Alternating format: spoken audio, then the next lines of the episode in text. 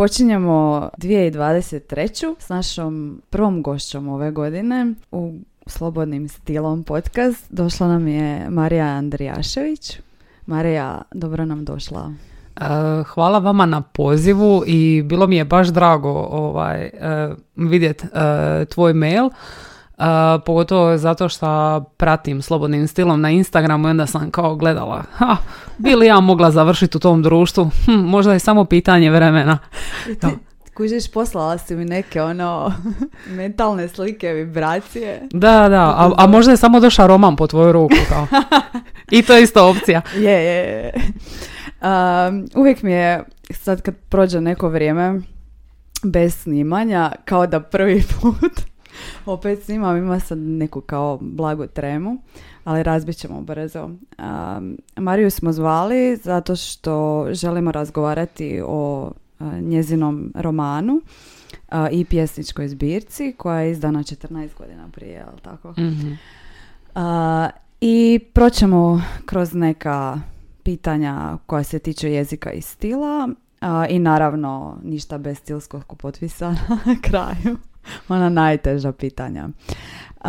pa ajmo početi nekako sa krajem tvoj, tvojeg romana.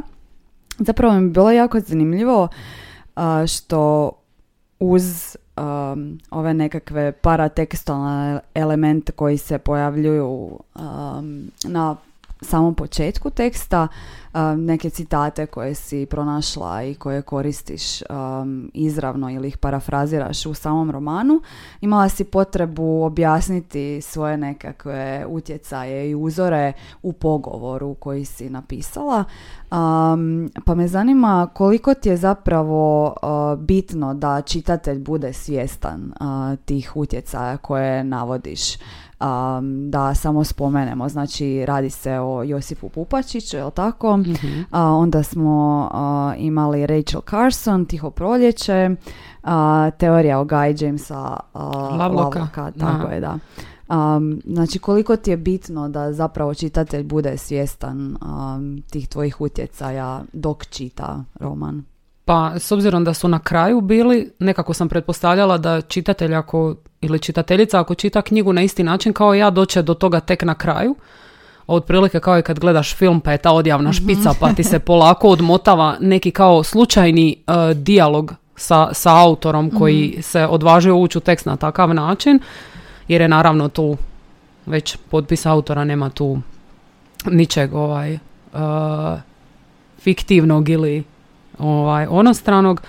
tako da bilo mi je važno u kontekstu konstruiranja tog svijeta. Mhm. Da se vidi da je taj svijet konstruiran s jednom namjerom, da je on baš u, u svakom smislu ono što bi englezi rekli deliberate, da, da ništa nije bilo prepušteno slučaju kad se taj svijet podizao i onda da ako budu voljni um, istraživati dalje, ako se budu voljni gra- granat dalje prema nekim tekstovima, ako si budu voljni objasniti taj svijet na neki drugi način, da, da mogu ipak imati neke referentne točke koje nisu samo unutar tekstualne, koje nisu samo uh, fiktivne, nego stvarno proizlaze iz, iz te neke moje baš autorske namjere da, da taj svijet oblikujem na takav način.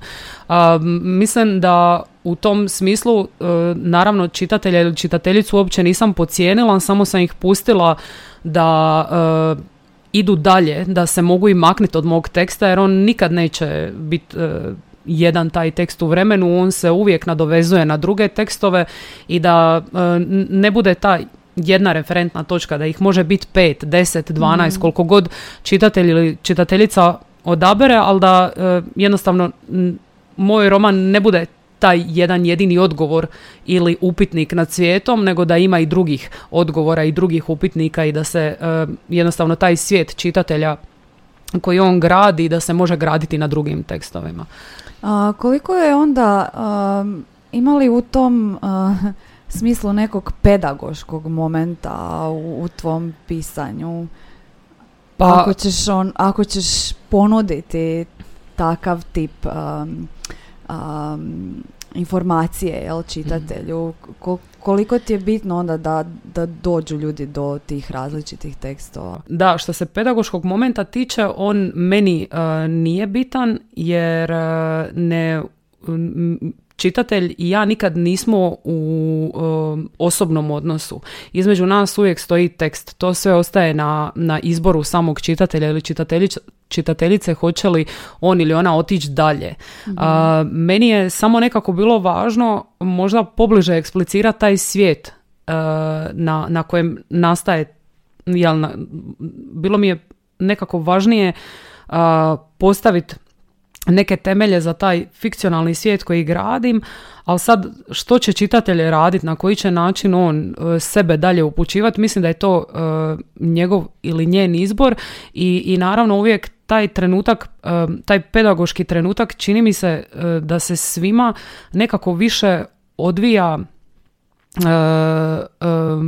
u nekoj direktnijoj noti, ne, ne tako neposredno kao što je književni tekst. Ja ne mogu nažalost utjecati na to hoće li mhm. moj čitatelj nešto pročitati ili ne. Ja, ja ću biti sretna jer je pročitao moju knjigu, a dalje što čitatelj radi, mislim to je, to je njegov stvarno ovaj, izbor vezani i za, za neke konvencije, jel, šta, šta on voli čitati, na koji način se obraća tekstu, je li mu to što sam ja čitala zabavno ili zanimljivo i u ostalom zašto bi trebao čitati iste stvari kao ja, kao ne, ne moramo biti kao jedno biće, ono, stvarno ne. Da, da. Zanimljivo mi je uh, kako kažeš da je između vas tekst. Um, i sad nekako sam mislila to pitanje ostaviti za kraj, ali, ali sad, sad nekako se nameće. Um, iz naše nekako pozicije, pogotovo stilističke perspektive, tekst je najbitniji, um, a onda zapravo nekako se želiš odmahnuti kad, kad analiziraš od nekakvih biografskih, odnosno autobiografskih elemenata. Ali mi se čini da, da se ti ne libiš uh, upotrijebiti svoju biografiju ili, ili svoje ono recimo eksplicitno inicijale u, pjesničkoj zbirci. Um, ono tu je nekad i tvoje ime jel se nalazi u pjesmi ili čak i inicijali jel. Pa me zanima kako, kako ti tome pristupaš? Jer, jer se mi nekako odmičemo od tog, od tog načina čitanja kao uh, autobiografizma, jel? Znači, kao ne želim vidjeti pišćevu uh, ili književnikovu biografiju, ali zapravo ju ti nekako nadaješ sa nekim elementima. Uh, je li ti do toga stalo? Pa u, u, u poetskom tekstu da, jer sam shvatila s vremenom da mi poetski tekstovi idu iz neke puno, puno osobnije i, i intimnije priče nego prozni tekstovi, iako na, idu oni iz istog izvora. Međutim, u, u poetskom tekstu e, nemam potrebu toliko fikcionalizirati, iako sve je fikcija, ok, idemo mm iz tog onaj pogleda, ali nemam toliku potrebu uh, fikcionalizirati emociju, nemam potrebu pridavati nekakav događaj, nemam potrebu razvijati naraciju, iako moje pjesme jesu više recimo misaone nego narativne i velike su, one su tako glomazne, ali uh, u, u prozi mi recimo biografski elementi uh, služe nečem drugom. Uh, biografski elementi u poeziji mi služe da, da proizvedu neku emociju, da ja objasnim sebi nešto, da objasnim nešto uh, čitatelju, da, da lirski subjekt na određen način komunicira sa, sa čitateljem ili čitateljicom, a u proznom tekstu moji biografski elementi služe da se oko njih konstruira ili lik ili događaj. Mhm. I potpuno je drugčiji pristup i onda e, kad uzmem neki biografski e, element za prozni tekst, on, ja ga nikad ne ostavljam onako e, kako ga se sjećam ili šta meni sjećanje nudi da je istina, nego ga režem i prilagođavam i gledam koliko on može poslužiti mom liku. On više u tom trenutku ne služi meni. Mhm. On je u tom nekom fikcionalnom svijetu zapravo uh, likov ili uh, događajev. On više ne pripada meni, sad je, moja pozicija je samo ta da vidim koliko ja dobro ili kvalitetno ili koliko uvjerljivo mogu taj svoj biografski element sljubiti s, s nekim likom koji je isto recimo na, dolazi iz neke biografske pozicije, ali nije, nisam ja, on je uvijek kompozitan. Taj lik je uvijek uh, netko koje uh, recimo moje ili barem ono što mislim da je moje apsolutno viđenje svijeta kao mhm. i šta, šta iz njega može izaći u, u tom trenutku. Tako da različiti su načini korištenja tih biografskih elemenata i šta s njima želim, želim postići. Um, Bili, uh, što ti onda još recimo može ponuditi um, poezija, a proza ne može i obrnuto? Pa mislim da mi obe uh, zapravo i, i proza i poezija mi sva, svaka na, na bazičnoj razini i, i koja je za mene zapravo elementarna, uh, nude nešto što je nevezano za, za ikakav čin pisanja i, i proizvodnje teksta, one mi na emotivnoj razini obe nude ushit. Uh, znači taj osjećaj kad, kad uspijem nešto proizvesti u tekstu ili kad uspijem doći u pjesmi do poante mhm. ili u, u proznom tekstu do objašnjenja nekog događaja ili kako se nešto odvrtilo, one stvarno u meni izazivaju ushit i taj neki e, osjećaj malog uspjeha, mm mog osobnog malog uspjeha koji često nije vidljiv na van ili e, nije, nije vidljiv u tom trenutku pisanja.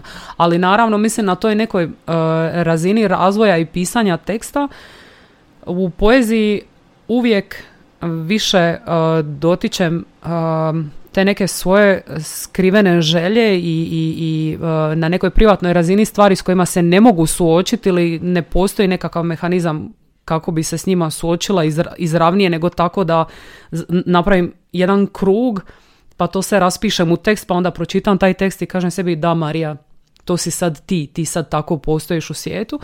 Dok mi proza ne nudi taj osjećaj, proza mi više služi kao aha, vidi ovako sad mi postojimo u mhm. svijetu, ovo, ovo je kao tvoj pogled na nas. mm Tako da je tu, tu je i velika razlika između toga na koji način promatran koji, koju e, vrstu i šta, šta mi ona zapravo nudi.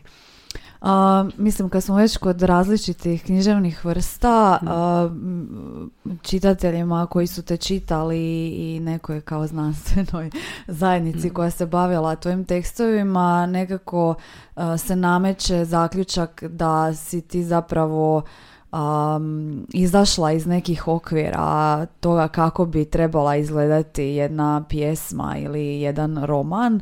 Um, smatraš li ono svoje jezik, stil kojim, kojim stvaraš te tekstove uh, subverzivnom pojavom uh, na našoj književnoj sceni i koliko ti je zapravo uopće bitno da izađeš iz tih okvira, razmišljaš li uopće o tome kad pristupaš pisanju? Mm, mislim, razmišljam dosta o jeziku i o stilu kad pišem i, i pričali smo neformalno ovaj, prije o, o tome. Znači, recimo u romanu, sav taj jezik koji drži roman na okupu, on je užasno osjetljiv i ono što sam ti bila rekla, to je jedan mali osjetljivi mehanizam koji treba znati održavati, koji treba znati uh, dovest do, do 250 mhm. stranica i to zahtjeva jako puno energije, jako puno koncentracije, jako puno i, i rada i truda i, i lovljenja, jako puno različitih narativnih uh, niti i kako se to uklopiti u, u nešto smisleno i za, i za mene i za čitatelja na kraju krajeva.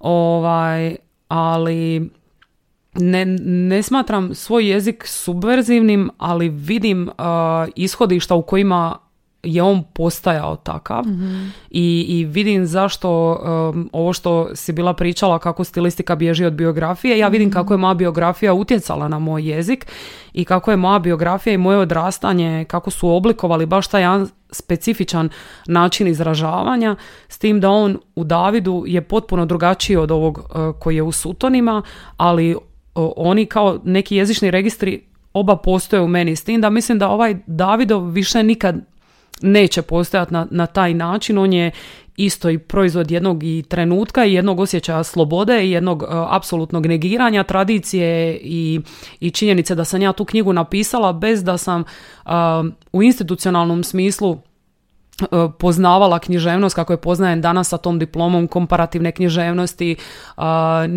Ja sam imala tu tradiciju čitanja, nisam imala tu tradiciju kao vidi sad ti pišeš jer ti imaš namjeru bit mhm. nekakva spisateljica ili sudjelovati u nekom kanonu ili pustit kanonu da te usiše ili šta god kanon radi, ako ga gledamo kao neko nadnaravno biće koje samo sebe organizira, ali e, s romanom E, je bila jedna drugačija priča. Roman je, e, e, ja sam se pitala zašto ja ne mogu pisati kao što sam pisala u Davidu i onda me jako zbunjivao taj jezik koji je izlazio u romanu. Na kraju sam ga prihvatila i, i, i shvatila da on je nešto, da, da je on nastao na tom jeziku Davida kojem je onda došlo i to obrazovanje taj, to bijenje na fakultetu, onda i to, to moje bivanje u jednom društvu koji više nije Split i, i, mhm. Cetinska krajina, nego je to Zagreb i onda taj uporni moj uh, intrizični pogled unazad koji meni nije toliko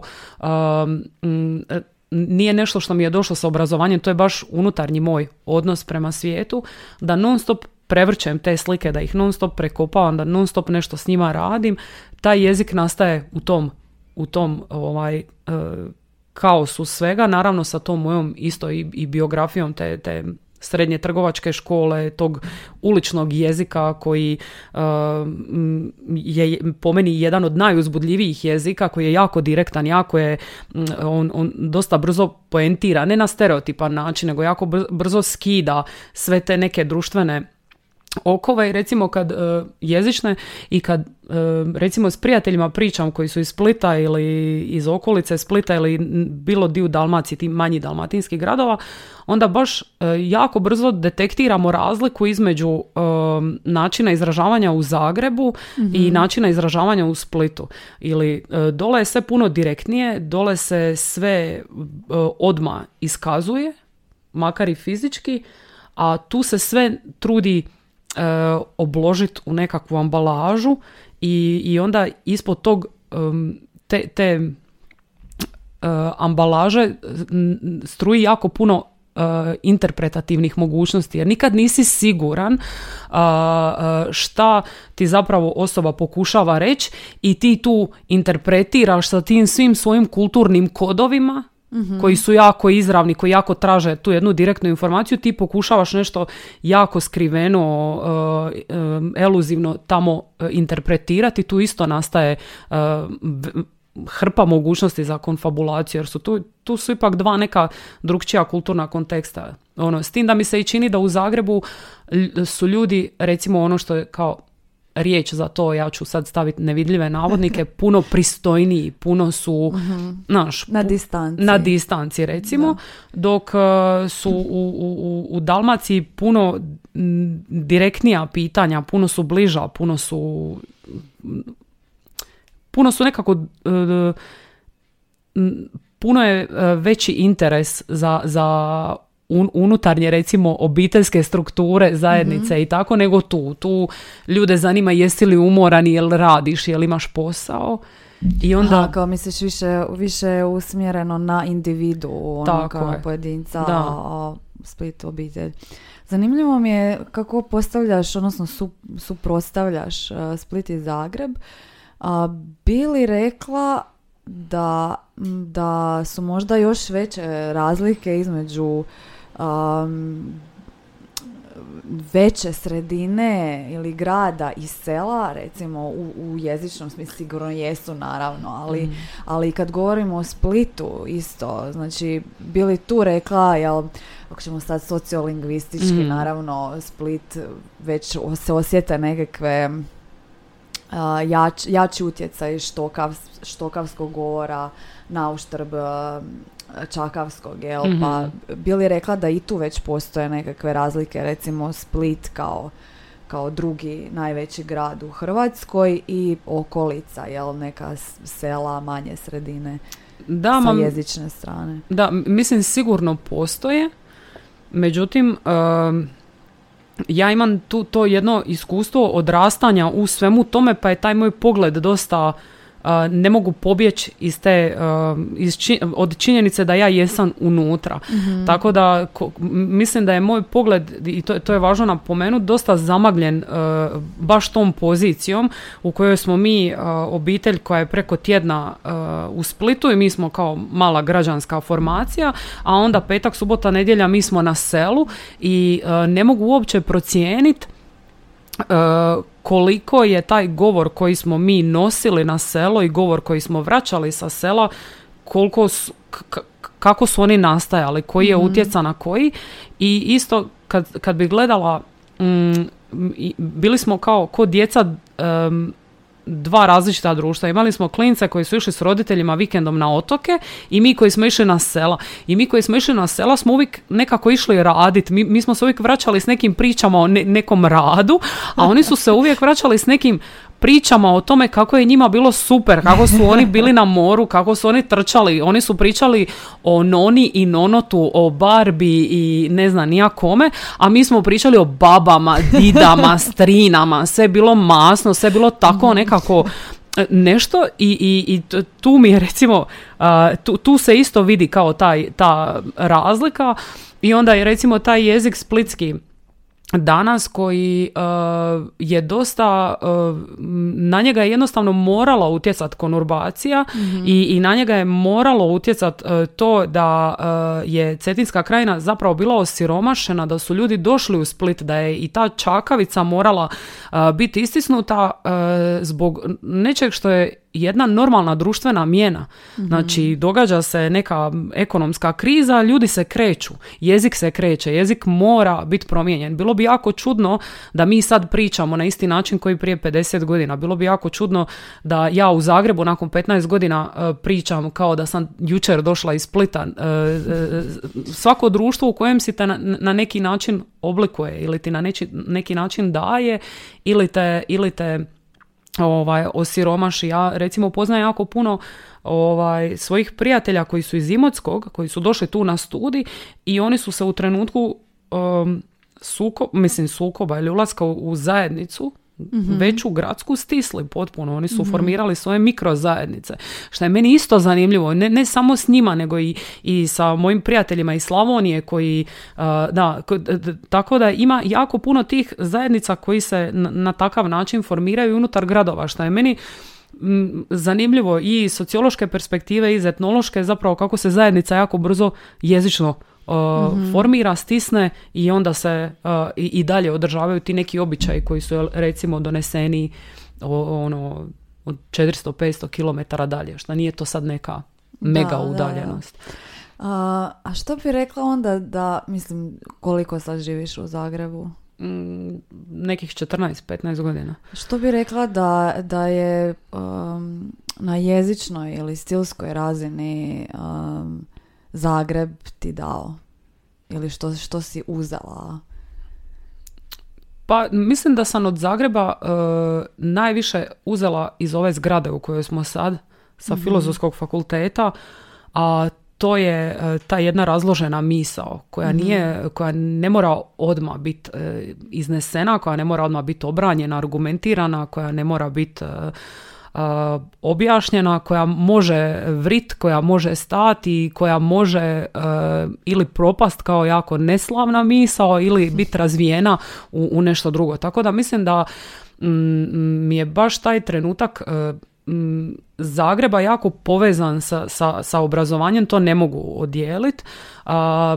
Ne znam koliko mi je dao u tom E, društvenom e, kontekstu zato što sam ja studirala na fakultetu na kojem je studiralo jako puno ljudi iz različitih dijelova Hrvatske.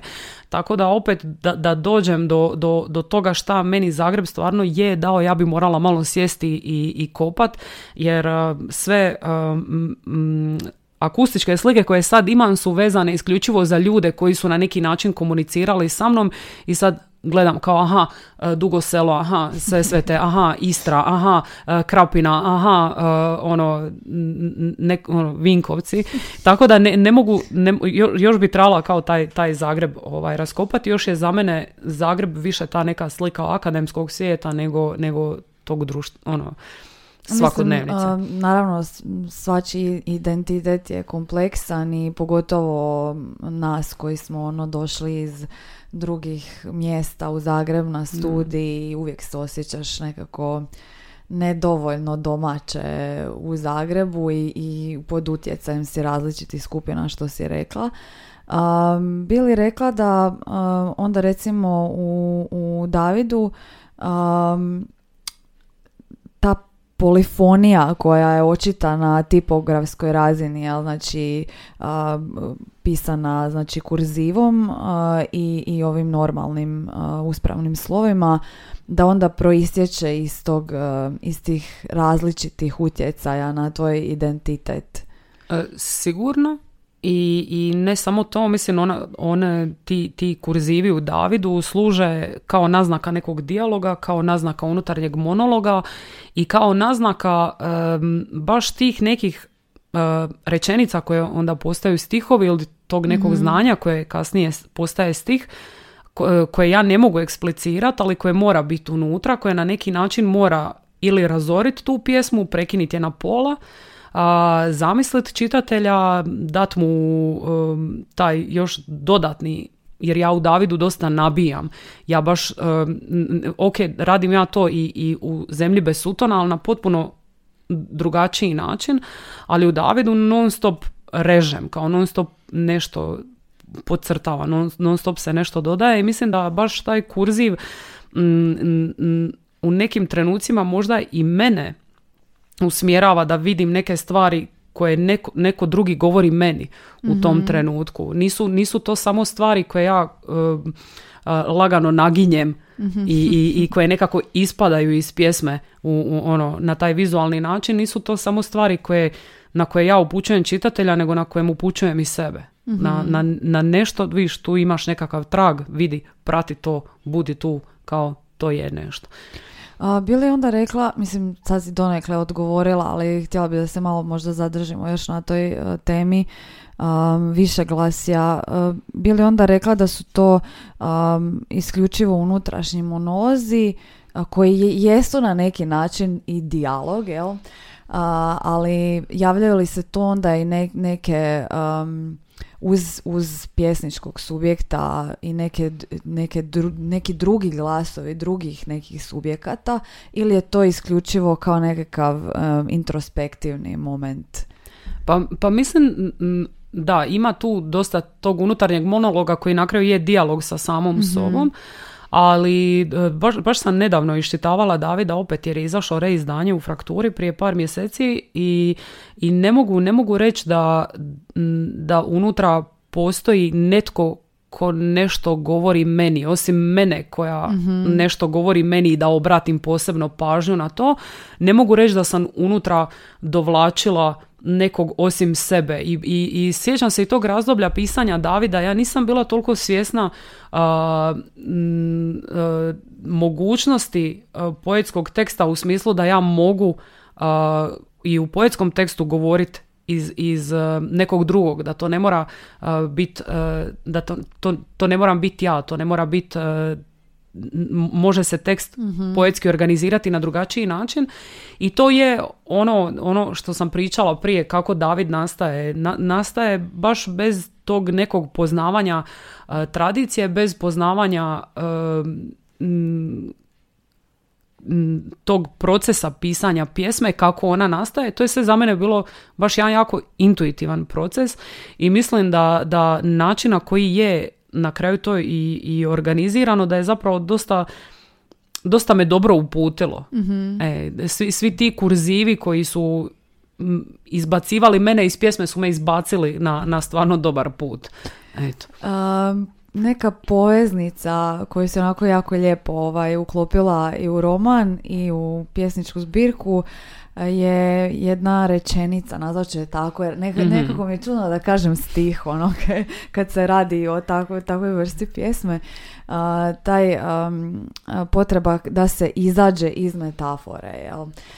pa me zanima što, što to tebi donosi kao, kao književnici, ali kao spisateljici, um, imaš li potrebu da, da začahuriš tekst do te mjere da bude um, ekstremno figurativan, izgrađen na ono jakim pjesničkim slikama, na onom na rascjetaloj metaforizaciji ili, ili se nekako boriš s time da ono da budeš to, to splitski, ali izravno da. I, i neposredno. Pa e, s romanom je bio taj slučaj da sam se jako borila s metaforom i jako sam e, pazila na to da, da ipak ima tu nekakve stvarnosti, da ipak e, čitate, da, da ne mora svaku sliku rastumačiti, da ne mora mhm.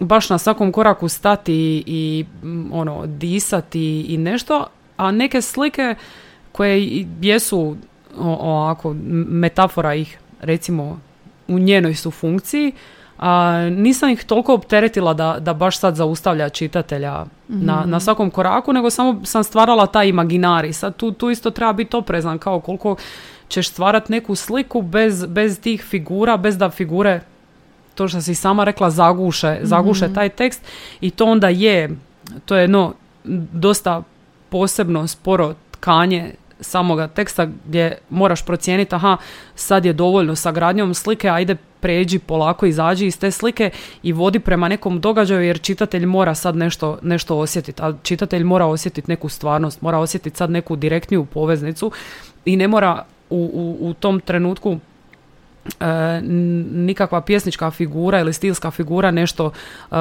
naznačiti može biti neka bazična stvarno emocija koja čitatelja onda može trgniti e, nazad u tekst.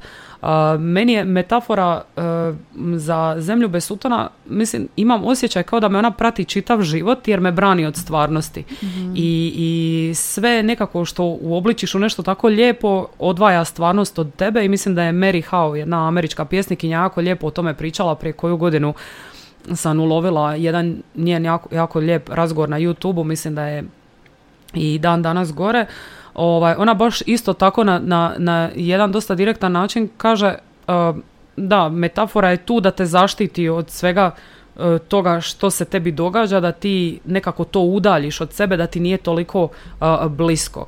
I, I, moja junakinja Gloria Sutton, mislim, ona čitavo vrijeme vuče tu metaforu za sobom jer si ne može dozvoliti tu blizinu. Mm ono da, da odem toliko daleko pa citiram stolicu blizinu svega ali on, ona si jednostavno ne može dozvoliti uh, bliskost s nečim jer nju bliskost s nečim uh, ukorjenjuje. Mhm. a, a čitav život je na putu čitav život bježi. Kako ćeš bi, najbolji bijeg u svakom tekstu se čini metafora. Jako te brzo može iz stvarnosti izbaciti u nešto drugo i, i e, kad sam gledala Davida i kad sam povukla taj tekst, e, taj e, stih mhm. u, u roman, znala sam da, da se na nekoj osobnoj razini to čitatelj ne mora znati. To je sad neka moja, recimo, privatna informacija. Ja sam se na nekoj osobnoj razini zapravo obračunala s tom Marijom koju je štitila metafora, mhm. jer napisat roman, izaći s romanom u svijet, pa tebe više ništa ne štiti. Nema te metafore koja će tebe zaštititi od kritičara, od čitatelja,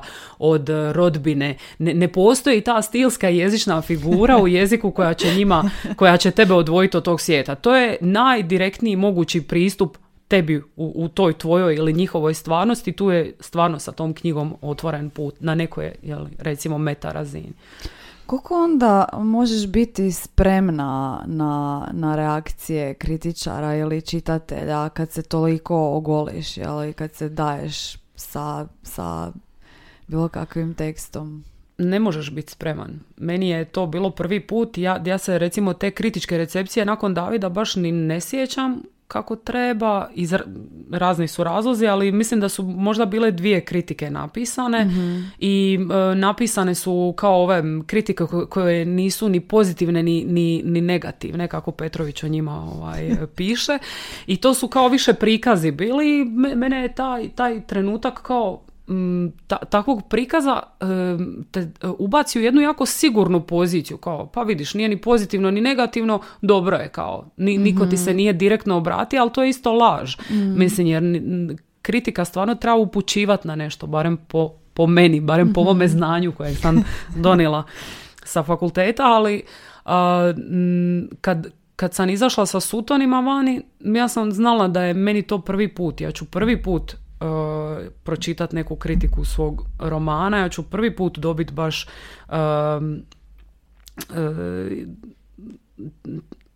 neka, nekakav oblik komunikacije od čitatelja ili mhm. čitateljice koji su to pročitali, ja ću prvi put doživjeti te neke reakcije. Ja sam bila spremna na jako tih prvih nešto i na kraju nakon što se to sve nakupilo, meni je zapravo ostaje jedan jako, jako dobar osjećaj. mm Ovaj, jako dobar osjećaj jer me ništa me nije štitilo od tih reakcija osim tog ajde stani i pročitaj, ajde stani i, i prihvati neke stvari.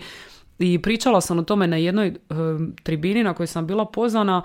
E, ljude jako iznenadilo zato što sam ja rekla pa da, neka kritika te zaboli to je apsolutno ljudski, to što ću se ja kao spisateljica pretvarati da sam ja veća od života je nešto drugo. To što ja kao ljudsko biće osjećam stvari je stvarno kao napredak za ljudsku zajednicu da možemo osjećati kao i, i mislim činjenica da, da verbaliziraš da te nešto zabolilo pa to je tako normalno, to je kao tako jedna normalna reakcija kao aha, ok, vidi, tu se osjećam kao da me netko nije pročitao kako treba i šta bi ja sad trebala, aha, čekaj, kako da taj osjećaj učinim što nestvarnim, kako da kažem da sam bila povrijeđena ili da me, da me malo zapeklo ili nema, samo me nešto malo... Iz... Ne, zabolilo me. Mislim, bazično je bilo, zabolilo me, rastužilo me, pa ono, možemo se dalje vrtiti u, u tom nekom krugu. Ja. Kad si čitala te kritike um, i kažeš sad u nekom trenutku uh, nije neko pročitao kako treba. Što, što to znači? Imaš li ti neku ideju um, neke dobre interpretacije ili, ili kritike ili, ili imaš li uopće potrebu komunicirati onda naknadno sa, sa tim kritičarom da mu objasniš? Kao, ali nije to tako. Nemam, nemam. I srećom živim jedan tako dosta izdvojen i izoliran život da veliku većinu kritičara koji su pisali o mom romanu ni ne poznajem. Mhm. I, i, i zbog toga mi je jako drago jer mislim da to daje jednu veliku slobodu i njima i, mhm. i, i meni. nemam potrebu uh, ulaziti ni u kakav dijalog sa kritičarima, mislim da mi ulazimo u dijalog preko teksta mhm. i, i to što uh, kritičar nešto nije shvatio, ja nikad ne razmišljam kao aha, vidi, nije shvaćeno u totalu, mhm. nego taj jedan detalj koji izdvoje onda ga interpretiraju na taj neki način, onda kao ali ne, to nije bilo tu zato, ali kao na kraju opet dođem, aha, ali možda i je, kao ulazim ja u nekakav dijalog, ali to je sve u, u mojoj glavi, nema nikakvu potrebu uh, ni sa kim komunicirati direktno dok god između nas stoji tekst. čini mi se, mislim malo ja dok sam čitala e, različite te tekstove, Um, nekako mi se čini da, da je većina njih ostala u onome što je napisano ovim blurbovima jel, na, na knjizi, a to je ta kao kao povezano sa prirodom, tematiziranje, ne znam, ove situacije u kojoj se naše društvo danas nalazi i onda su te, ti, i, ti kritičarski tekstovi su zapravo slijedili tu nekakvu inicial, inicijalnu reakciju i potrebu da ostanu u tom prostoru kao mhm. e, dok pišu o tvojem romanu, pa čak i na razini jezika i stila. Jel? Um, bili rekla da je to možda onako nekakav smjer u kojem možda nisi htjela da se, da se iščitava taj, taj roman. Mislim, meni je uh, drago što je roman uopće pročitan, mhm. a i, i, da, slažem se s tim da je naglasak stavljen u, u velikoj mjeri na, na tu estetsku komponentu same knjige i, i samog oblikovanja i onda se ušlo u, u to rašišćavanje e, tih prirodnih um, elemenata šta se priroda zapravo radi u, u romanu, na mhm. koji način su uvedene biljke, ovo ono. I, i nekako e, ono što je preskočeno, a što je recimo Marko Kostanić jako dobro ulovio u svojoj kritici je taj klasni moment. Međutim, ono što sam ja svjesno odlučila e, prilikom samog izdavanja romana i tog prvog intervjua nije bilo uh, ide nja sad gurat određene narative iz samog romana, nego ću odgovarati na pitanja. Mhm. Jer nije, nije mi se dalo nametat nekakvu mm, nije mi se dalo nametat taj jedan neki narativ, ali na kraju se on sam nametnuo uh, po sebi i na kraju sam eto otišla za njim.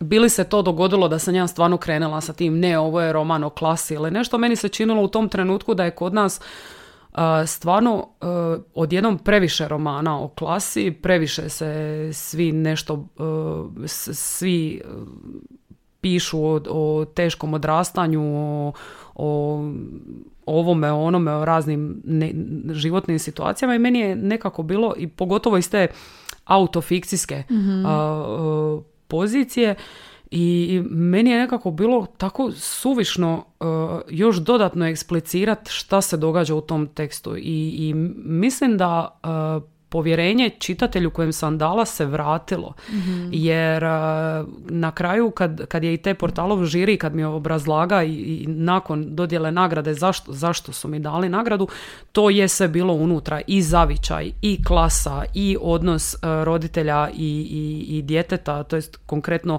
oca i, i kćeri, pa onda oca i sina, to jest djeda i unuke. Oni su sve prepoznali ono što, što uh, sam ja nekako konstruirala u tom romanu. Mislim da su se i čitatelji i novinari i kritičari da se svako uh, hvata za svoj kulturni kontekst, da se mhm. svatko hvata za ono što mu je najčitkije. I ja ne mogu očekivati od nekog novinara koji nikad nije preispitivao klasna pitanja da sad on meni postavlja pitanja o tome. Znam da će se ljudi uhvatiti za te elementarne stvari, pa dobro, kao neka, neka ide, neka ide u tom mhm. smjeru. Je li sad to bila greška ili nije? Ne, ne bi rekla da je, roman je pročitan, to je najvažnije, mm roman se i dalje čita, to je isto najvažnije. On, on će biti čitan i neko vrijeme i to je ono što me veseli, što on stvarno je tu i, i on će imati svoje interpretacije i dalje i neka, neka, uh, neka bude tu. Mm-hmm. sad ću te ja vratiti na ovo što, što si rekla da se kao previše o tome mm piše. ne toliko možda klasne razlike, nego mi je meni osobno više bio um, zanimljivo mi je bilo uh, ispisivanje tog uh, odnosa između oca i kćeri. Prvenstveno mm onda i ovo što si rekla uh, djedi i unuka i, i, i otac i sin. Um, čini mi se da ona u zadnje vrijeme stvarno imamo puno romana koji se bave odnosom majka kćer. Um, I isto, znači opet uplitanje tih nekih, nekih klasnih razlika i kako uopće funkcionira žena jel, kao uh, u različitim ulogama koje mora obavljati, ali ali mi je više bio uh, taj fokus uh, koji si stavila na odnos oca kćeri zanimljiv, uh, zato što i tu imamo njenu neobičnu možemo tako reći iz našeg društva situaciju gdje majka zapravo napušta svojeg muža i svoju kćer um, odlazi od njih i sad otac zapravo ostaje jel, um, samohrani roditelj i kako se on nosi s tim i kako se nosi sa svojom kćeri. I u tom oslikavanju um,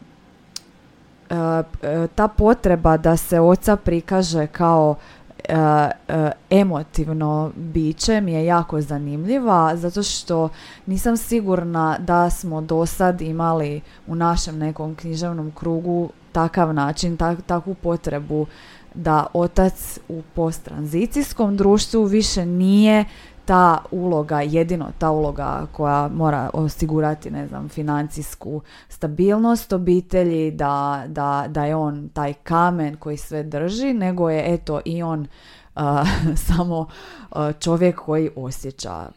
koliko, koliko ti je to bilo bitno raditi na, na tom njihovom odnosu? Pa, e, njihov odnos mi je zapravo bio elementaran. On, on mhm. organizira na neki način ili uh, baca svjetlo na sve druge odnose ili drugi odnosi grupno bacaju to mm jedno ono sve prožimajuće ili kako ćemo ga već nazvati svjetlo na njihov odnos, a, meni je bilo jako važno oca prikazati kao ljudsko biće koje se raspada Mhm. i a, koje pati iznutra i koje je jedini način na koji on može pokazati da pati su trenuci a, baš fizičke agonije jer on prvi nekakav ispad i, i, i, i koji moja e, junakinja zabilje- e, bilježi kao pripovjedačica je taj kad, kad on ko a, bježi iz bolnice prije nego što mu trebaju izvaditi oko, on bježi iz bolnice i tu se raspada, on tu puca i ona e, jako brzo prepisuje taj osjećaj patnje.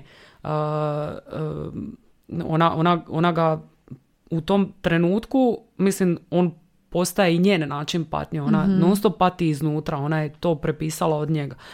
I, i dok je s druge strane Dida e, puno, recimo, direktniji, ali je puno i mekaniji. Za Dida ja uopće nisam sigurna koliko on pati ili ne pati. On je non stop nekako mekan, on je non stop nekako nešto, ali i njega boli. Pogotovo u tom ovaj, u, u tom sukobu sa sinom, kad se do- dešava taj iskaz patnje, on ne zna kako sinu pristupiti, on ne zna, on mu pokušava pristupiti na način na koji ti, ti- tim jednim svakodnevnim običajem, on mu gura kavu pred njega i mandulati kao pokušava ga e, hranom ili nekim običajem do, Da, da, da. centrirati. Ono.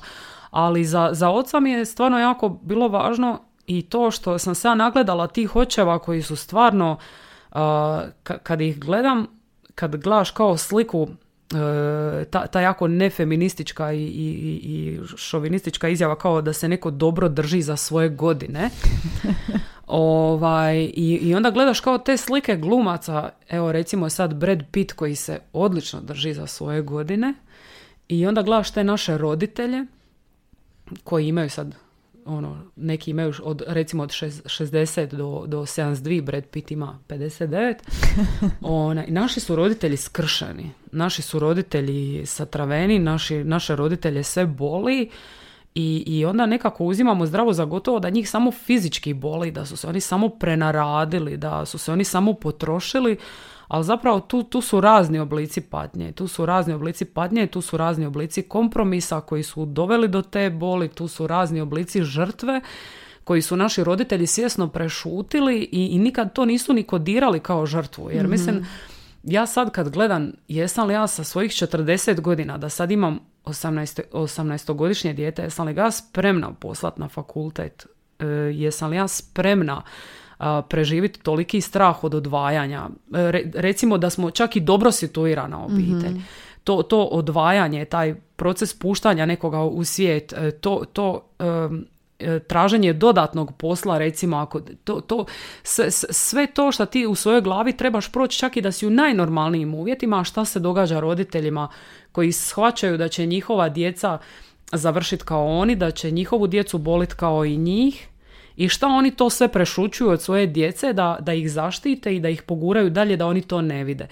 Me- mislim da mi je bilo jako važno prikazati to. Da je bilo jako važno u oca upisati svu tu patnju koju roditelj prolazi ovaj suvremeni roditelj od 90-ih na ovamo, svi, svi ovi naši roditelji koji su nas izgurali kroz tranziciju, koji su nas gurali na fakultet, pa moja mater koja je sa invalidskom mirovinom mene u 24. godini života poslala u Zagreb, me- mene samo zanima e, e, taj, taj pogled na njih da, da, se, da, da to nije prešućeno, da je to vidljivo, da to postoji i da su to stvarno e, ljudi koji su patili na, na, na više razina. A, kako, kako onda dolaziš do, do slike majke? A, ona je isto, hajmo reći, neobična pojava a, u samom romanu. A, njoj ne daješ zapravo toliko prostora u jednom trenutku Gloria sama dolazi do nje, ali zapravo mi ne dobijemo toliki uvid u njezino unutrašnje stanje kao sa ostalim prvenstveno muškim likovima jel, u, u romanu. A, jesi li to svjesno i namjerno učinila da, da možda i čitatelj ima nekakvu distancu od nje kao lika, mislim na lik majke, jel? Am, ili, ili je to došlo onako nekako spontano?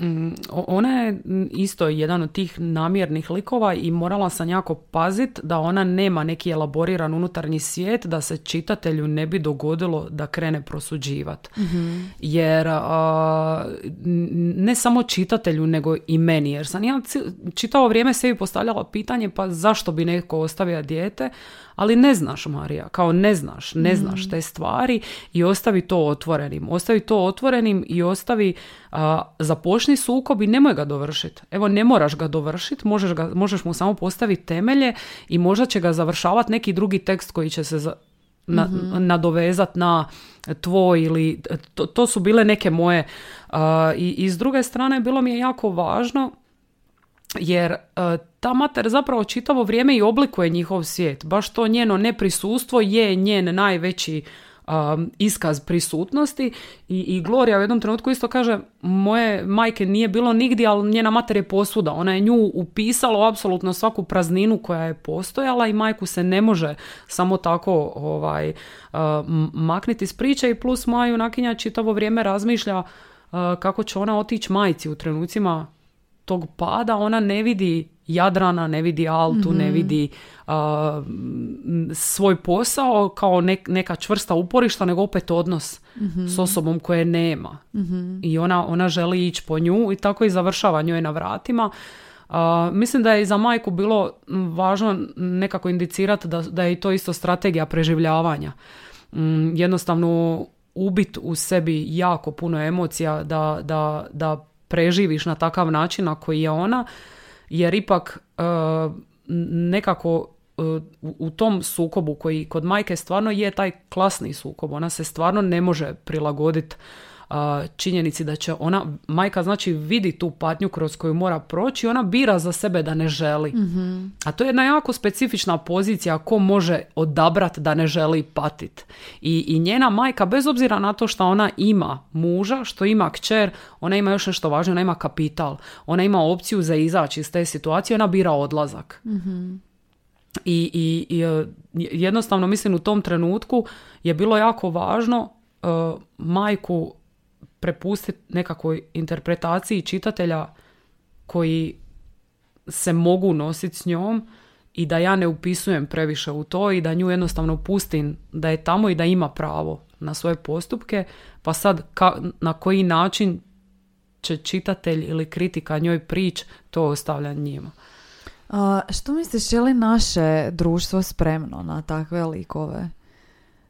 Da, da ono da duboko razmisle o motivima, ponašanju, pa ne, ne bih čak rekla ni, ni potrebi da se, da se opravdavaju nečiji postupci, nego čisto shvaćanju i razumijevanju.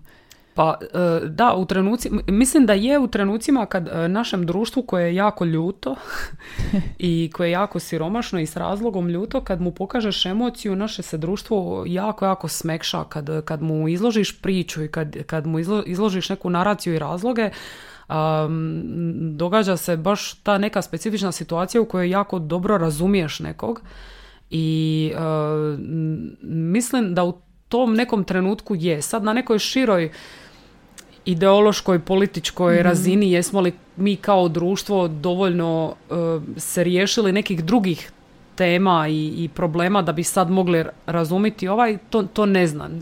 Možda bih prije rekla da nismo, mm nego što jesmo, ne bi tu zavaravala ni sebe, ni, ni, ni, ni slušatelje, slušateljice podcasta. Uh, mislim da je svakome prvi impuls Uh, svakome, ne baš svakome, ali velikoj većini ljudi je, je ta osuda, pogotovo taj teret žene koji ima, a to je uh, znači uh, kad postaneš majka onda si samo to mhm. i to je recimo u, u Dalmaciji poprilično dominantno i vidim kako još dere meni bliske ljude majčinstvo i kako im oduzima na identitetu i, i sve više svoje bliske prijatelje i prijateljice ne promatram kao takve, nego kao roditelje. E, tako da njihovi, njihova djeca su mali otmičari za mene, ali e, nije, nije društvo to koje, nije dijete to koje je kidnapiralo, nego je društvo to koje je mhm. odradilo tu otmicu i ja sam toga jako svjesna, tako da propuštam da svi prođemo kroz te neke stvari. vrijeme ne može napraviti puno, ali može učiniti dosta u tom, jeli, procesu svačanja stvari kad, kad, kad kreneš na neki put. Tako da mislim da bi što se, što se žena tiče, teret je ogroman, teret je nemilosrdan, društvo je nemilosrdno i e, teško, teško ćemo se izvući iz, iz tih okova bez, bez sustavnog uh, ono velikog slova F iznad sviju gla, svačijih glava, a to je feminizam i, i jednostavno treba inzistirati na tome da, da ono, i ravnopravnost i jednakost e, treba staviti u, u, sve elemente života, ne samo u te neke koje smo mi rodno ovaj, kodirali i da naravno klasa dolazi prije svega pa onda možemo tumačiti apsolutno sve društvene pojave i kroz rod i, i tako dalje. Uopće nisam zamislila da ćemo ići ono, od kraja prema početku. Htjela sam otvoriti razgovor kao sa stilskim figurama, ali evo, možemo i ovako. Ovaj.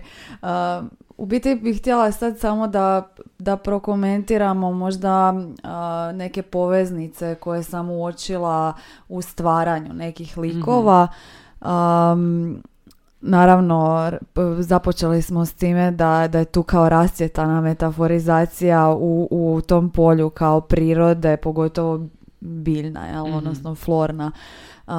I primijetila sam da, da, su, da su zapravo svi likovi, pa ćeš mi ti sad reći ali to točno ili nije, našli svog nekog biljnog parnjaka, jel? mm opisani su kao neka biljka ili se ponašaju kao neka biljka, pa recimo Glorin otac zapravo ostaje, pušta korijenje jel? Na, mhm. na tom mjestu a ona kao glavna junakinja zapravo nema svog nekog parnjaka, ona je prikazana kao znanstvenica koja dolazi u, u svoje rodno mjesto i sad bi ona tu trebala zapravo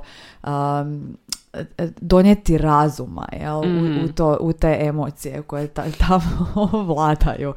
Pa zanima me jesam li na dobrom tragu, je li ona namjerno zapravo ostavljena bez te usporedbe ili, ili tog metaforičkog prijenosa u biljku. Mm, da, ona je nekako mm, tu sama mhm.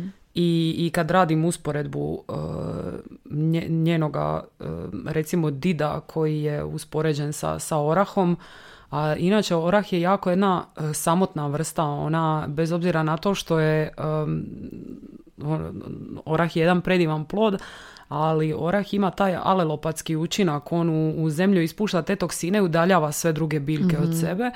Ne je bilo zanimljivo gledat kao, pa dobro, ako didu kao označim tu, je li onda i otac taj ima taj jedna emotivna veza između njih mhm. u, u kojem otac njoj kaže, vidiš kao orah nikad ne smiješ stavljati blizu drugih biljaka. Mhm. Ona, ga, ona kao nasluti zašto, ali ne zna.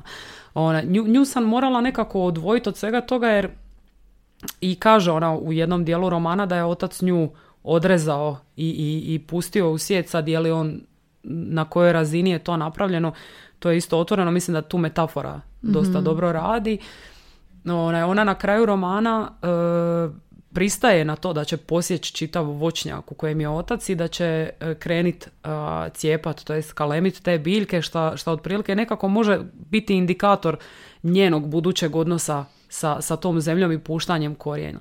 Ali ona je konstruirana na takav način jer ona mora vidjet taj svijet, ona ga ne može vidjeti su korijenjene pozicije, mhm. ona se mora kretati oko njih, ona mora jednostavno uh, biti slobodna. A s druge strane, E, nije ona e, slobodna samo zbog toga. Ona, je, ona kad, kad odlazi vani i kad se vraća, ona se vraća sa, sa e, znanjem kojim može razbiti tu tradiciju i tradicionalni odnos prema zemlji i, i taj tradicionalni odnos prema upravljanju zemljom i, i, mhm. i ko, ko se zapravo njome može poslužiti i u tom trenutku e, tradicija njenom ocu oduzima sina, ali njoj daje, e, njoj ova druga je znanstvena tradicija daje znanje. Znači nešto što u jednom društvu rješava rod, a u drugome znanje e, se samo mijenjaju se pozicije. Ona mhm. dolazi u, u, u, svoj prostor i može ovladati njime bez obzira na to što nije sin. Mhm. I, I, mislim da mi je to isto bilo e, jako važno dovesti tu to, te rodne uloge u pitanje. Zašto sinovima po inerciji nešto pripada, zašto kćerima ne, zašto se toliko uh, i, i u najgoreg sina uh, zašto se toliko za njega pretpostavlja, a ne za najbolju kći. I to, i to mi je bilo nekako kao, uh, ajmo se baviti time, ajmo, ajde Marija kao uguraj to unutra, neka stoji kao bar upitnik, ne moraš dati odgovor, mhm. ali neka samo stoji tu da, da, da čitatelj vidi koji ona put prolazi i šta ona treba sve napraviti da bi kao tu zemlju pod navodnike zaslužila, da bi bila njena. Da, znači zapravo znanje bi bio njezin kapital i zapravo je daje, ajmo reći, nekakvu autoritativnu poziciju, Tako poziciju je. moći.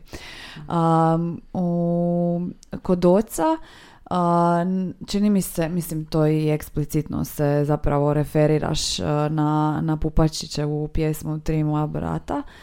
Um, gdje, gdje je više naglasak opet na, na biljkama jeli, i na to što, što Pupačić donosi uh, u, u, u svojem ranom pjesništvu i tim zbirkama. Um, a kod recimo um, Glorije sam ja uočila parunicu jeli, i bila sam dječak. Um, i zanima me koliko ti je, kada stvaraš likove um, ono, uh, i, i bitna ti je karakterizacija, koliko ima u tu uporišta u tvojim uzorima uh, pjesničkim, proznim, kojim god, uh, ili, ili je više naglasak na tvojim, ono što smo pričali na početku, nekim biografskim elementima, anegdotama i, i osobama koje te okružuju? Pa e, likovi mi dolaze za sad, bar ovo što sam detektirala, u, u, u dvije situacije. Znači dogodi mi se, stvorim neki događaj mm ili vidim neku situaciju i onda se u toj situaciji kreće stvarat lik koji može podnijeti tu situaciju ili ne može. mm Ili je promatra, neovisno o tome a zna mi se dogoditi da mi e, da, da počne stvarat lik i onda lik počne privlačiti prostor. mm Lik, znači sam, samo njegovo bivanje ili njeno u svijetu kreira prostor i onda kreira i događaje situacije. Znači to, to je ono što sam primijetila kod sebe i na takav način su mi i likovi ulazili u roman. Ne, negdje se dogodilo nešto pa je uša lik, negdje se E, negdje je nastao lik prije. Recimo lik Alte je nastao iz jedne apsolutne praznine koju sam primijetila u romanu jer sam tražila E, nekog ko može konfrontirati moju junakinju, ali ko te može bolje konfrontirati u današnjem svijetu od, od uh, tiktokera i ove mlade generacije koja će te pomest 30-sekundnim videom i izbrisati apsolutni tvoj trud za njih 13 godina. Tako da trebala mi jedna tako jako precizna mala osoba i, i to, to može napraviti samo pubertetlija. Dobro, ne mora to biti samo tiktokerica, to može biti pubertetlija koji je jako siguran u sebe, mm jako je siguran u svoj svijet i, i, i mislim da se svi sjećamo tih tineđerskih dana mi smo do, od, od početka šoranja tih hormona do kraja mislili da sve znamo, da smo najpametniji na svijetu i niko nam ne može ništa. I onda nas baciš u prvu stvarnu situaciju odvojenu od uh, roditelja, od bliskih ljudi i mi se raspadamo. mm Raspadamo se ono to, to, to su ono vanserijski tragične situacije od tih raspada, onda shvatiš kao pa ne, ne znanja, ništa, ja tek sad mhm. počinjem učiti. Tako da je meni trebala ta jedna mala junakinja koja može nju mm recimo probijati i tako mi je ona nastala. Ona je recimo, evo, da, ima i treći način, očito konfrontiranje jednog lika uh, sa samim sobom tako da, da ga drugi lik izaziva. Mora, mora postojati i neki odnos u tom prostoru. Tako da su mi različiti zapravo e, načini na koji su ti likovi nastajali, ali ima e, velike veze to što e, recimo čitala sam jako puno o Pupačiću, ne samo njegove, e, ne samo Mhm. njegovu poeziju, nego i, i, i tražila sam crtice iz njegova života i onda mm, sam kopala i po tome kako je nastala pjesma e, kad sam bio moja tri brata i ja, kad sam bio trojica nas, de- de- i, iza toga je isto stajala jedna patnja, jedan osjećaj užasne boli jer je on izgubio stvarno uh, dva ili tri brata na jako tragičan način. I onda s druge strane i, i- ima i ta poveznica Pupačićeva kći se zove Rašeljka. Ono, on isto svojoj kćeri daje ovaj, uh, uh, to jako biljno ime, mislim kako ga drugčije nazvat. I, i, I onda e, te takve nekakve, naravno da te takve nekakve sitnice i detalji iz tuđih života inspiriraju, nekako te guraju onda. S druge strane, Vesna Parum, e, koliko god sam je čitala na fakultetu, ali ni- ne mogu reći da sam je pročitala na način na koji bi volila, onaj, e, ona me više inspirirala sa tom svojom pauzom između Zora i Vihora i Crne masene di, di, di me na, na, na neki životan način gurala dalje kroz tekst. Di sam razmišljala, ok, dobro je, e, ti ćeš pisat, činjenica da ti sad ne pišeš neke godine ne znači da ti gubiš taj dio identiteta, nego možda ga stvaraš, možda se on sad e, transformira u nešto drugo. Tako da, jako puno e, i, i, i, i tih tek- tekstualnih detalja, ali onda i tih detalja iz njihovih života i, i to jako puno se tu stvara prostora za konfabulaciju. Jer ja ne mogu tvrditi da je išta od toga istina. Moja interpretacija naravno nije istinita, moja interpretacija ni nečije biografije ne mora biti istinita. Dovoljan mi je samo jedan detalj i tu kreće, tu kreće to kuhanje, to kuhanje i onda naravno iz toga proizlazi nešto treće. Uh, tako da to, to kreiranje likova je uvijek uh, ta stvarno, evo, ponovit ću se, jedna, jedna kompozitna situacija u kojoj toliko od, od tih nekih minimalnih detalja do tih nekih velikih ono, ponekad imam samo jedan ogroman detalj ili imam neku osobu i onda je krene razbijat. Krene ni od toga kao. Tako da ja, jako, jako puno toga se može postići u, pr- u prostorima praznine, kad nije sve eksplicirano, kad nije sve objašnjeno, kad ti treba uh, taj trenutak da ti samome sebi objasniš nešto i, i kad neće pomoć mašta. Ne ono kao ja sad sjedim i gledam u prazan zid i, i sve tako lijepo i zeleno, jer mašta stvara tu sliku pa je ti interpretiraš, nego kad će ti pomoć samo ta jedna čvrsta narativna nit koja će te gurat i pomicati iz tog prostora dalje u drugi neki prostor. A, ajmo završiti ovaj prvi dio sa, sa um, pitanjem o dijalogu.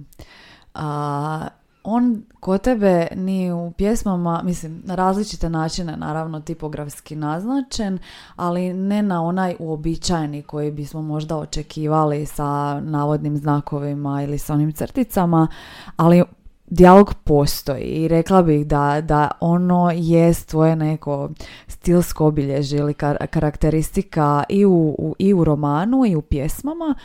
A, samo pitanje kakav je to dijalog, koja je to vrsta dijaloga.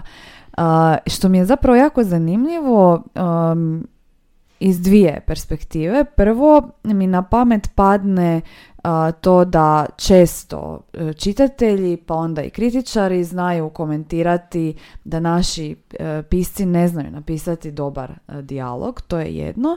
A drugo, kako to da znači, nisi napisala ni jedan dramski tekst, jer ono, e, e, drama kao književna vrsta podrazumijeva, jel tako, da, da dijalogičnost, eto, pa znači, e, misliš li ti da, da kod nas autori ne znaju napisati dobar dijalog, što, što on podrazumijeva, ne, ne u tom a, grafičkom jel, smislu kao oblikovanja, nego kak- što on podrazumijeva. Šta, šta on takav. radi u tekstu.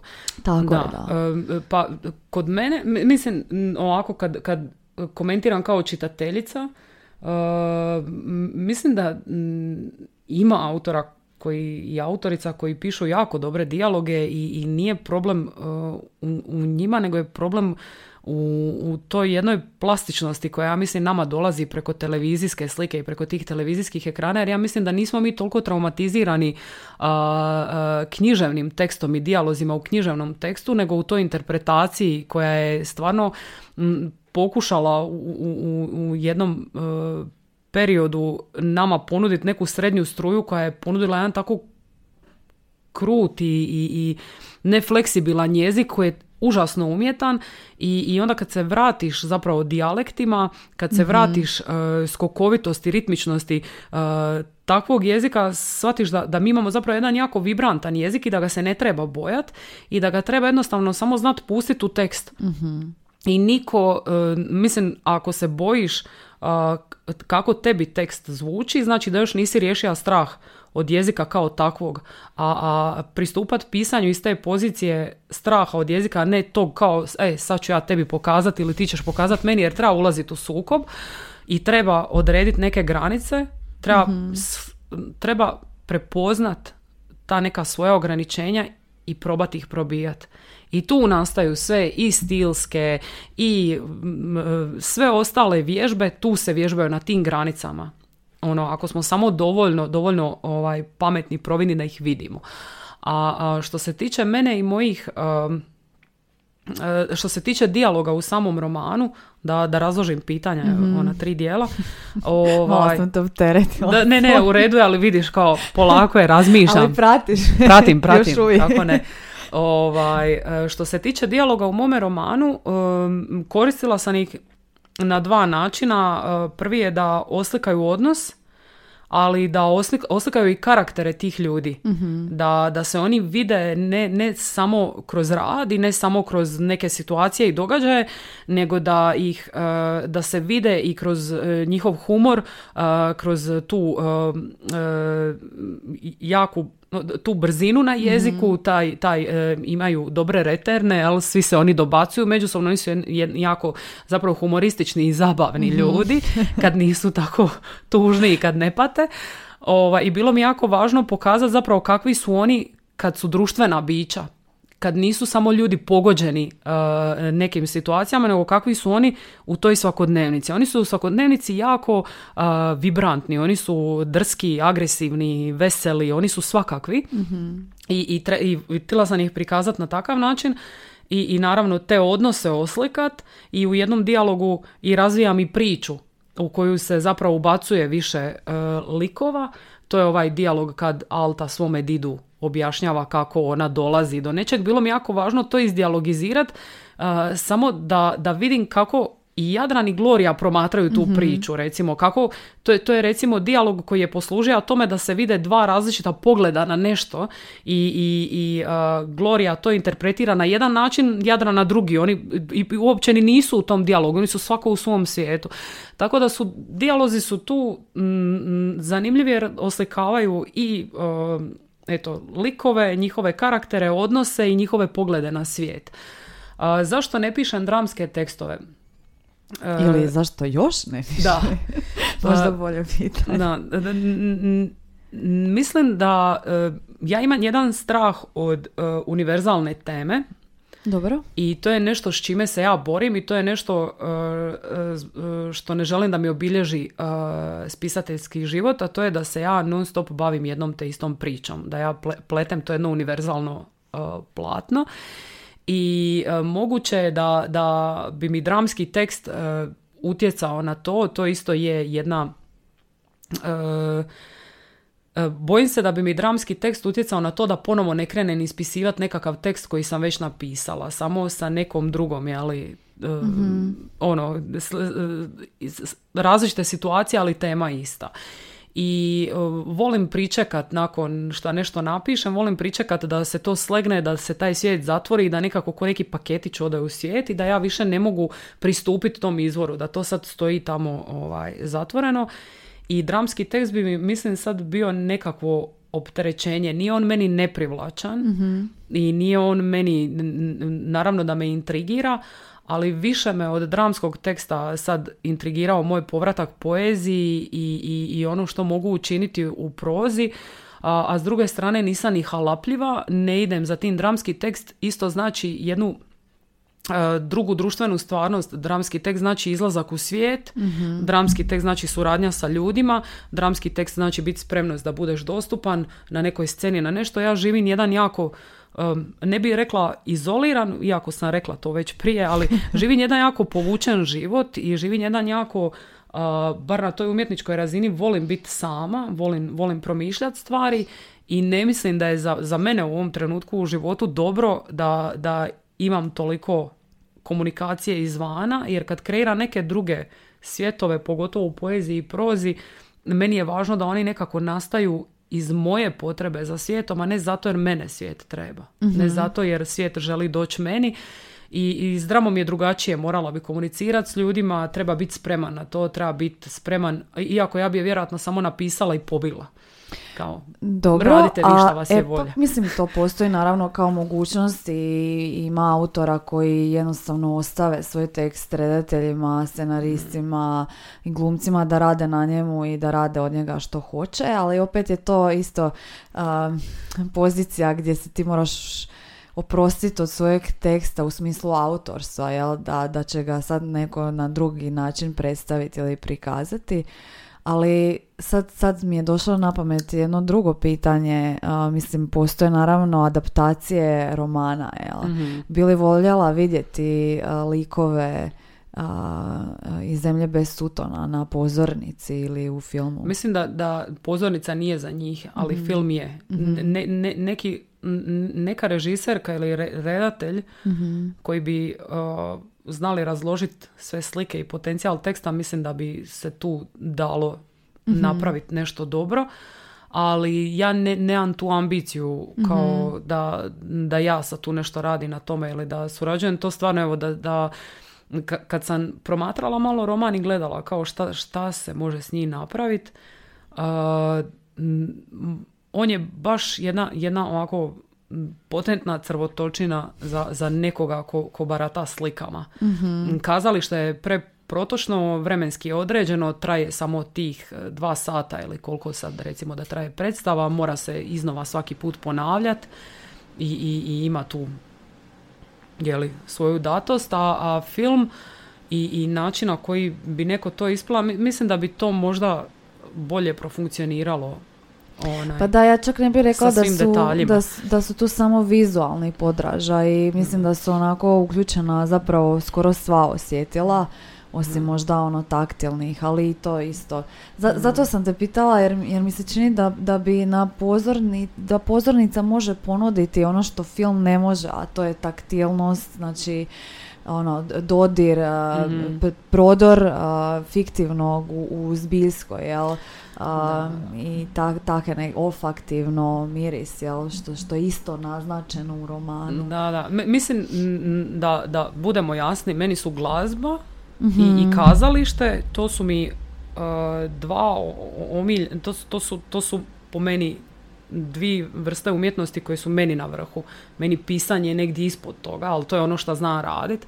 Ali kazalište obožavam i to često kažem svojim prijateljima iz istog razloga zbog kojeg volim i, i koncerte i, i, i glazbu. Uh, osim te direktne emocije tog sudjelovanja, uh, šta recimo, ok, u, na koncertima te pozivaju pa možeš izborski pjevati, ti mm sudjeluješ, nema tu sa tog četvrtog zida, nema da. zidova uopće ovaj, nego u, u, u kazalištu e, mi se i zašto ga volim je baš ta pozicija ja sjedim, promatram gledam svu tu akciju i napokon nitko ne traži od mene da sudjelujem. Ali sudjelujem, jel E, nitko ne traži od mene da intervenira, nitko ne traži od mene da nešto dan, da nešto napravim. E, pusti me i sad ja, ja, ja sam sad tu i ja, Zavaljena u Tako je. Pa šta kazalište nije, na, na, mislim, šta se može mjeriti s njim? Evo, neka, mi dođu, neka mi dođu ljudi na dvoboj. ne, stvarno jako, jako... Pišite u komentar. jako volim kazalište, jako sam ga zavolila zapravo dolaskom u Zagreb i obožavala sam predavanja profesora Senkera. Mm. način na koji mi je zapravo on otvorio dijalog I, I šta dijalog radi u dramama i šta radi generalno, kako možeš konstruirati lika kroz, kroz dijalog, kako kad smo imali predavanja o Šekspiru, na koji način je on upućiva šta koji lik znači bez didaskalija, kako je same odnose ocrtava i to. Ono, mislim da su mi ta, ta njegova predavanja značila baš za, za to i, i, i za klasično kazalište, za taj klasični pristup tekstu i za to, recimo, pod navodnike, klasično ocrtavanje likova, ali mislim da je to opet sve vremeno, mislim, kroz govor najčešće i, Mhm. i ocrtavaš ovaj, jako puno toga. Da, pa sigurno čim pišeš na dijalektu ili na nekom a, uličnom govoru, Da. a, otvara se prostor jačoj govornoj karakterizaciji likova, pa onda samim time i, i dijalogu. Eto, sama sam sebi... Došli smo do konačnog odgovora. To je to. Zašto dijalogično? A, ok, ajmo sad na, na stilski potpis. Jesi se pripremila? Ajmo vidjeti. A, Marija, koja je tvoja najdraža stilska figura? Pa moja najdraža stilska figura je, evo, nije metafora, nego zeugma. Je!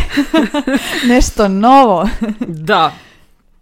Ovaj, ja ću pročitati njenu definiciju zato što je tako smiješna. Ja sam intuitivno naslutila da je to moja figura. To je figura u kojoj se jedan glagol, odnosno predikat, odnosi na više subjekata ili se subjekt koji pripada jednom glagolu odnosi na više predikata. Zeugma je zapravo i elipsa, a podvrsta zeugme je silepsa.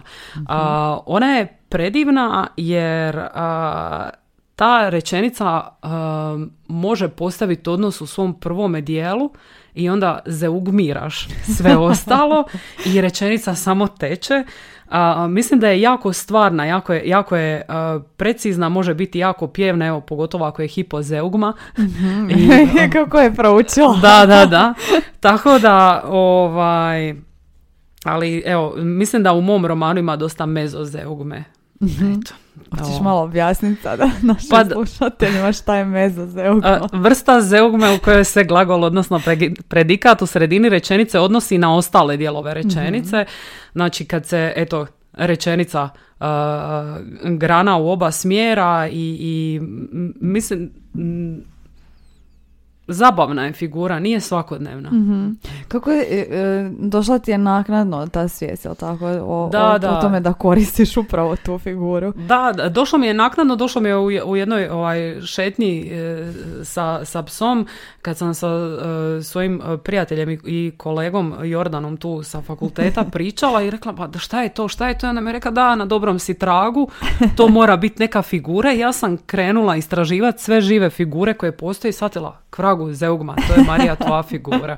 Kao, možeš ti trubiti o izlasku iz, iz metafore, ali i metafora je u zeugmi, kao, sve je unutra. I grana, se opet smo na biljka. Tako je. Um, drugo nam je pitanje o interpunkciji, što mi opet u, u kontekstu tvog stvarala, što je zapravo zanimljivo, zanima me što ćeš reći, da možeš predložiti neki novi interpunkcijski znak koji bi to bio. Pa ne, nemam novi, ali bi mogla predložiti upotrebu dvotočke posvuda. Bilo gdje. Sve se može nastaviti. A, zašto dvotočka? Zašto ne recimo zarez? Pa dvotočka mi je tako nekako... um, zarez jednostavno naslučuje neki protok, a dvotočka ostavlja prostora iz, iznenađenjima. I, I s druge strane, a, a, tipografski izgleda tako nekako zanimljivo. Možeš je umetnik svugdje. Zarez ako umetneš u sredini riječi razbija riječ, ali dvotočku ako umetneš ona izgleda kao neko skriveno čudno slovo. Kao, i, i, I tako nekako je dosta je ovaj konspirativna. Rekla bi to tako. Zarez nije. Super, eto, sad možemo očekivati možda u budućoj pjesničkoj zbirci. Neku Ne- konspirativnost. neku, da. E da, uh, jel smijemo to reći da izlazi? Da, naravno. Uh, Marija objavljuje novu pjesničku zbirku, ne moramo sad čekati opet 14 godina. Uh, hoćeš reći nešto? Pa da, mislim, napisala sam tu pjesničku zbirku koja se zove Temeljenje kuće i e, zapravo u, u samoj zbirci subvertiran priručnik o temeljenju kuće kroz 40 pjesama koje svaka sa svoje strane svijeta okružuju, ali grade zidove. E, one su e, napisane u prozi i ovaj, vizualno su vizualno će biti dotjerane kao cigle male, Mhm. tako da se vidi ono uh, šta one zapravo naznačuju u knjizi. Uh, govore o toj želji da se izgradi kuća, da se izgradi svoj prostor i da se isto u jednoj patrijarhalnoj sredini izgradi, da žena izgradi svoju kuću svojim, svojim rukama, međutim a, kako to proizlazi i proizašlo je iz neke moje želje da, da to napravim za sebe i kako sam shvatila da to nikad neću uh, moć napraviti, jedino što sam mogla napraviti je e, zapravo izgraditi tu, tu kuću u- unutar e, same knjige i e, bila mi je jako iskustvo pisanja je bilo jako zanimljivo zato što me prepalo jer nisam znala što se događa i kad su te pjesme krenile, a prvih nekoliko je izašlo jedno, jedno za drugom, je bilo kvragu šta je ovo. I onda sam si na jednoj književnoj rezidenciji osvijestila, ok, dobro je, pišeš ponovo poeziju i nećete zato jer ponovo to radiš, nećeš sad opet ono, ne pisat 15 godina i nemoj se isprepadat, ti znaš šta radiš i, i tako sam i knjigu ovaj, dovršila iz te neke pozicije, ne boj se, kao možeš ti to odraditi. A, I kada možemo očekivati? E, ja mislim da bi knjiga trebala biti u, u negdje na, e, početkom ljeta, nisam, nisam sigurna, e, mo- možda i, i deveti mjesec, jer evo sad je trenutačno uređujemo. Super, eto, veselimo se onda da nam dođeš opet. Hvala, hvala. Um, e, sad idemo na, na recitiranje. Koju pjesmu znaš recitirati na pamet? Mm, jako malo njih. Dobro, to sam pretpostavila, jer je to obično svima traumatično iskustvo. Mm, jako malo njih. A, evo, pokušavam se sjetiti. Imam zapravo traumatično iskustvo od tih recitacija i zato krivim svoju učiteljicu u osnovnoj školi, jer kad sam e, otkrila da mogu jako brzo vizualno nešto pohvatati, ona me isprepadala i rekla, ali to nije moguće. Kao. I onda sam ja tako onemogućila taj svoj mali pamtljivi aparat. A, mislim, znam dosta pop pjesama. Znam e, svoju prvu pjesmu koju sam nikad napisala u četvrtom osnovne izrecitirat na pamet. Ma daj, možemo Da. čuti? A, možete, ali nemojte zamjeriti. Jer sam bila jako tugaljivo i patničko dijete. U četvrtom osnovnom. Da, da, imala sam deset godina kad sam je napisala i, i bila je jako elaborirana jer je, jer e, je nastala na e, toj tradiciji magazina i svih tih a, kao pop artefakata glazbenih. Vijeka Dalmatin-. Da, da, mislim, kako ne, ja sam bila čvrsta predvodnica tog stila i viš, razorela. ovaj, da, em, mislim, smiješna je i, i tako ta jadna mala Marija od 10 godina kad napiše, a sad to može biti rastanak bilo koji, ali kad kaže Marija, znala sam da do toga treba doći, e, svatko svojim putem poći, možda se sretnemo u snovima kad budemo sanjali isti san, možda se vratimo jedno drugom jedan dan. A, zanimljivo je e, da je meni Dida umra e, par mjeseci prije te pjesme, tako da m, ono, nema neko jasno sjećanje na to, ali mislim da je to možda bilo napisano za njega. Eto. Da, dobro, definitivno ne bismo mogli u neke pop pjesmuljke, ono, ne, ne mogu sad zamisliti ono neki taj ritam. Da, da, da ali da, da, se, da se razvuču u neku baladu. Da, Da. Se, e, u nešto. A, a od e, možda nekih e, drugih pjesnika jesi li probala nešto učiti? Jel, jel, želiš li nešto naučiti recitirati na pamet? Pa bila sam i- na Goranovom proljeću oduševljena interpretacijom boralnog konja, to je Kemo a, Mujčić, jako onako impozantno nešto, pa sam pokušala njega naučiti na pamet, ali ne, ne ide mi. Meni, čim mi pobjegne ritam, pobjegne mi Mhm. e, pamćenje i, i bježi, mi, bježi mi stih. A, naravno, sjećam se svih ovih lektirnih i to, ali ne, ne usudim se, ne usudim se. Dobro, da, to bi onda podrazumijevalo i neku kao interpretaciju Da. i vje- uvježbavanje i pretpostavljam da, bilo bi ti lakše da je ono do kraja ritmizirana Mm. pjesma, da ju naučiš na pamet. Um, da se možeš izražavati samo jednom vrstom riječi, koja bi to bila? Glagoli. Glagoli. Glagoli. Viš, to me iznenadilo, mislila sam da ćeš reći imenice. Mm. Volim radnju. Aha. u stvarnom životu, da, da, da baš i, i, i najčešće iskazujem a, nekakve a, emocije kroz nekakav oblik rada ili m, kroz nešto što se može glagolizirati, baš Glagoljati. glagoljati, da. Ovaj, tako da i, i moj neki iskaz u svijetu je dosta, dosta glagoljiv. Mhm. Super, znači glagoli. Um, svojedobno je napravljen popis riječi koje su neprevodive na druge jezike. A, smatraš li ti da u hrvatskom jeziku postoji riječ koju, koju ne bismo mogli prevesti na druge jezike? Mm, Ima ih jako puno u Cetinskoj krajini. Ali od nekih naših riječi bila sam razmišljala o tome i ne znam, ne znam. Možda samo ove neke riječi koje su dvosmislene u svom, naravno više slojne, pa onda ne, ne možeš ih pre- ne možeš uh, njihovo značenje prenijeti uh, bez neke fusnote i, i interpretacije.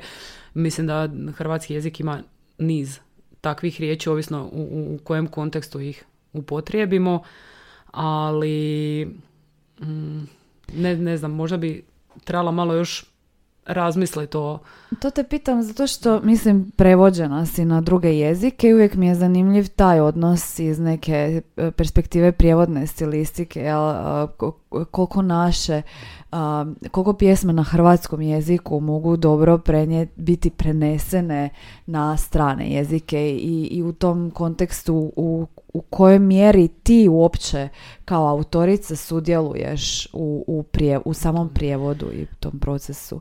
Pa e, ponekad mm, prevoditelj želi da sam prisutna Mhm. i to poprilično i dobijem e, upitnike iznad svakog stiha i zašto je ono ponekad e, prevoditelji vole raditi solo i onda mm, i ja im ukažem u, u onoliko koliko mogu u kontekstu poznavanja jezika na koji je nešto prevedeno.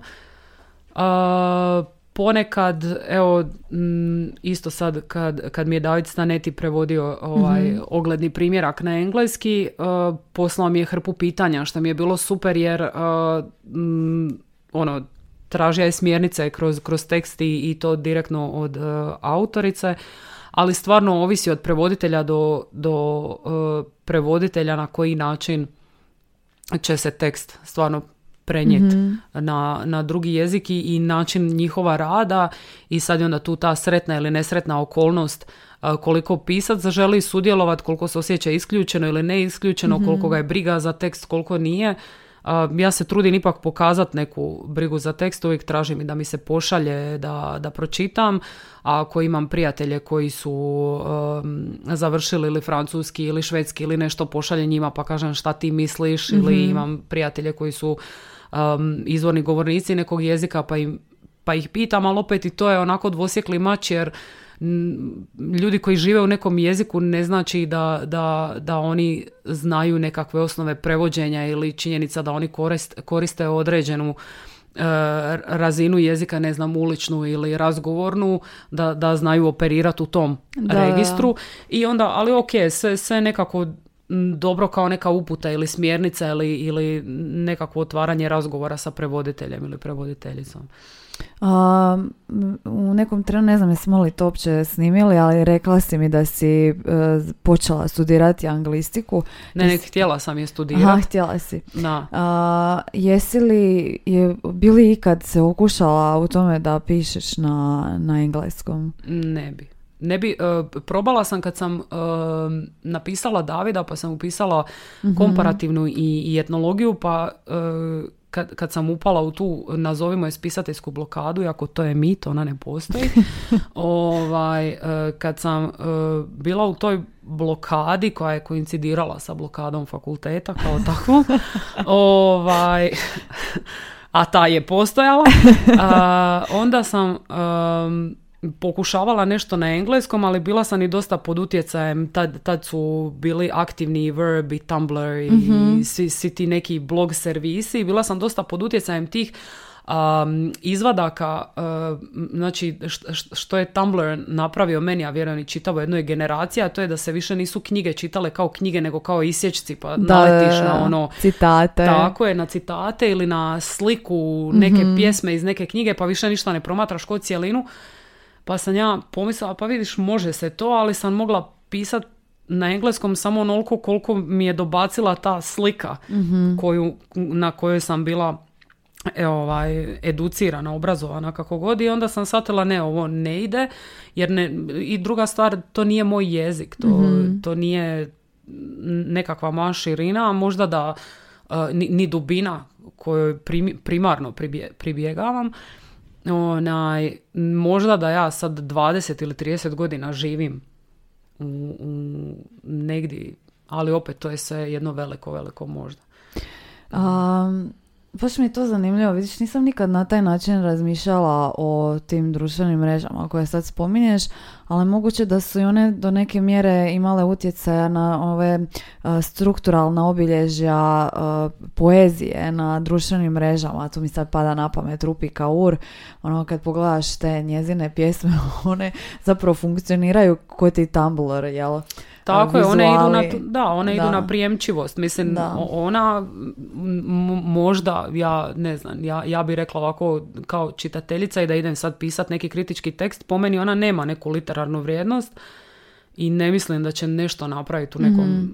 kao ali vidim u čemu je privlačnost tog jezika, on je jako direktan, on je jako uh, on, on jako uh, pazi da, da omota tu krizu koju, koju korisnik te mreže osjeća, jer, mhm. jer naravno odlaziš na mrežu iz, iz, iz neke i, i nešto pobuđuje to i onda pogotovo ako ideš tražiti poeziju na, na društvenim mrežama ona mora jako brzo i jako efikasno da, ponuditi rješenje nećeš ti sad tamo ići čitati sonete Šekspirove i kao liječiti se njima. Mislim hoćeš ali kao baš u ono da, da, da će biti toliko direktno i toliko prijemčivo neće Ovaj, ali da, mislim, do, dosta je i vizualno to stilizirano da to bude i, i, Oku ugodno. Tako je, i da, i da stane u, tu, mhm. tu, u tu jednu sliku koju možeš odmah ne moraš ti ništa scrollat, ti scrollaš dalje na sljedeću pjesmu ili mm-hmm. na sljedećih 160. Ali taj kvadrat je zapravo najbitniji koji prvo vidiš. Da,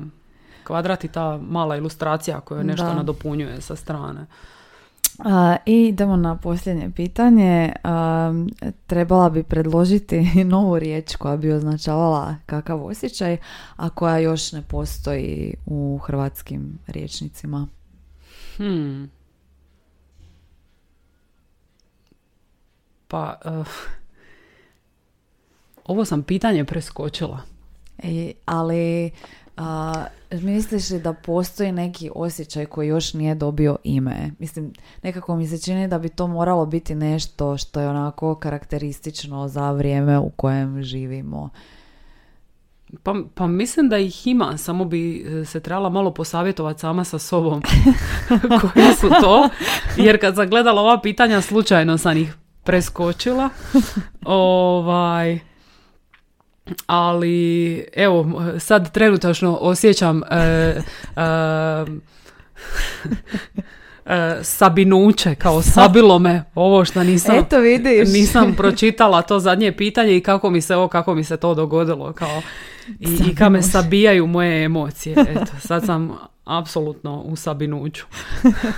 Super onda ćemo završiti sabinjeni. Sabinjeni da Marija, puno ti hvala na ovom razgovoru. Mislim da, da će našim slušateljima biti sigurno zanimljivo. hvala što si odvojila vrijeme, što si se pripremila i za stilski potpis i za ova prethodna pitanja. I nadam se da se vidimo još koji put. Hvala tebi na pozivu. Do sljedećeg puta ću naučiti neku hrvatsku pjesmu ovaj, recitirati ili zapravo shvatila sam sad da ih znam, ali da me strah. Strah me baš ovaj, izrecitirati ih i um, sljedeći put ću se odvažiti. Evo, sa, sa novom knjigom. Evo, imamo snimljeno, tako da... New book, new me. dragi slušatelji, hvala što ste nas pratili i ovu epizodu.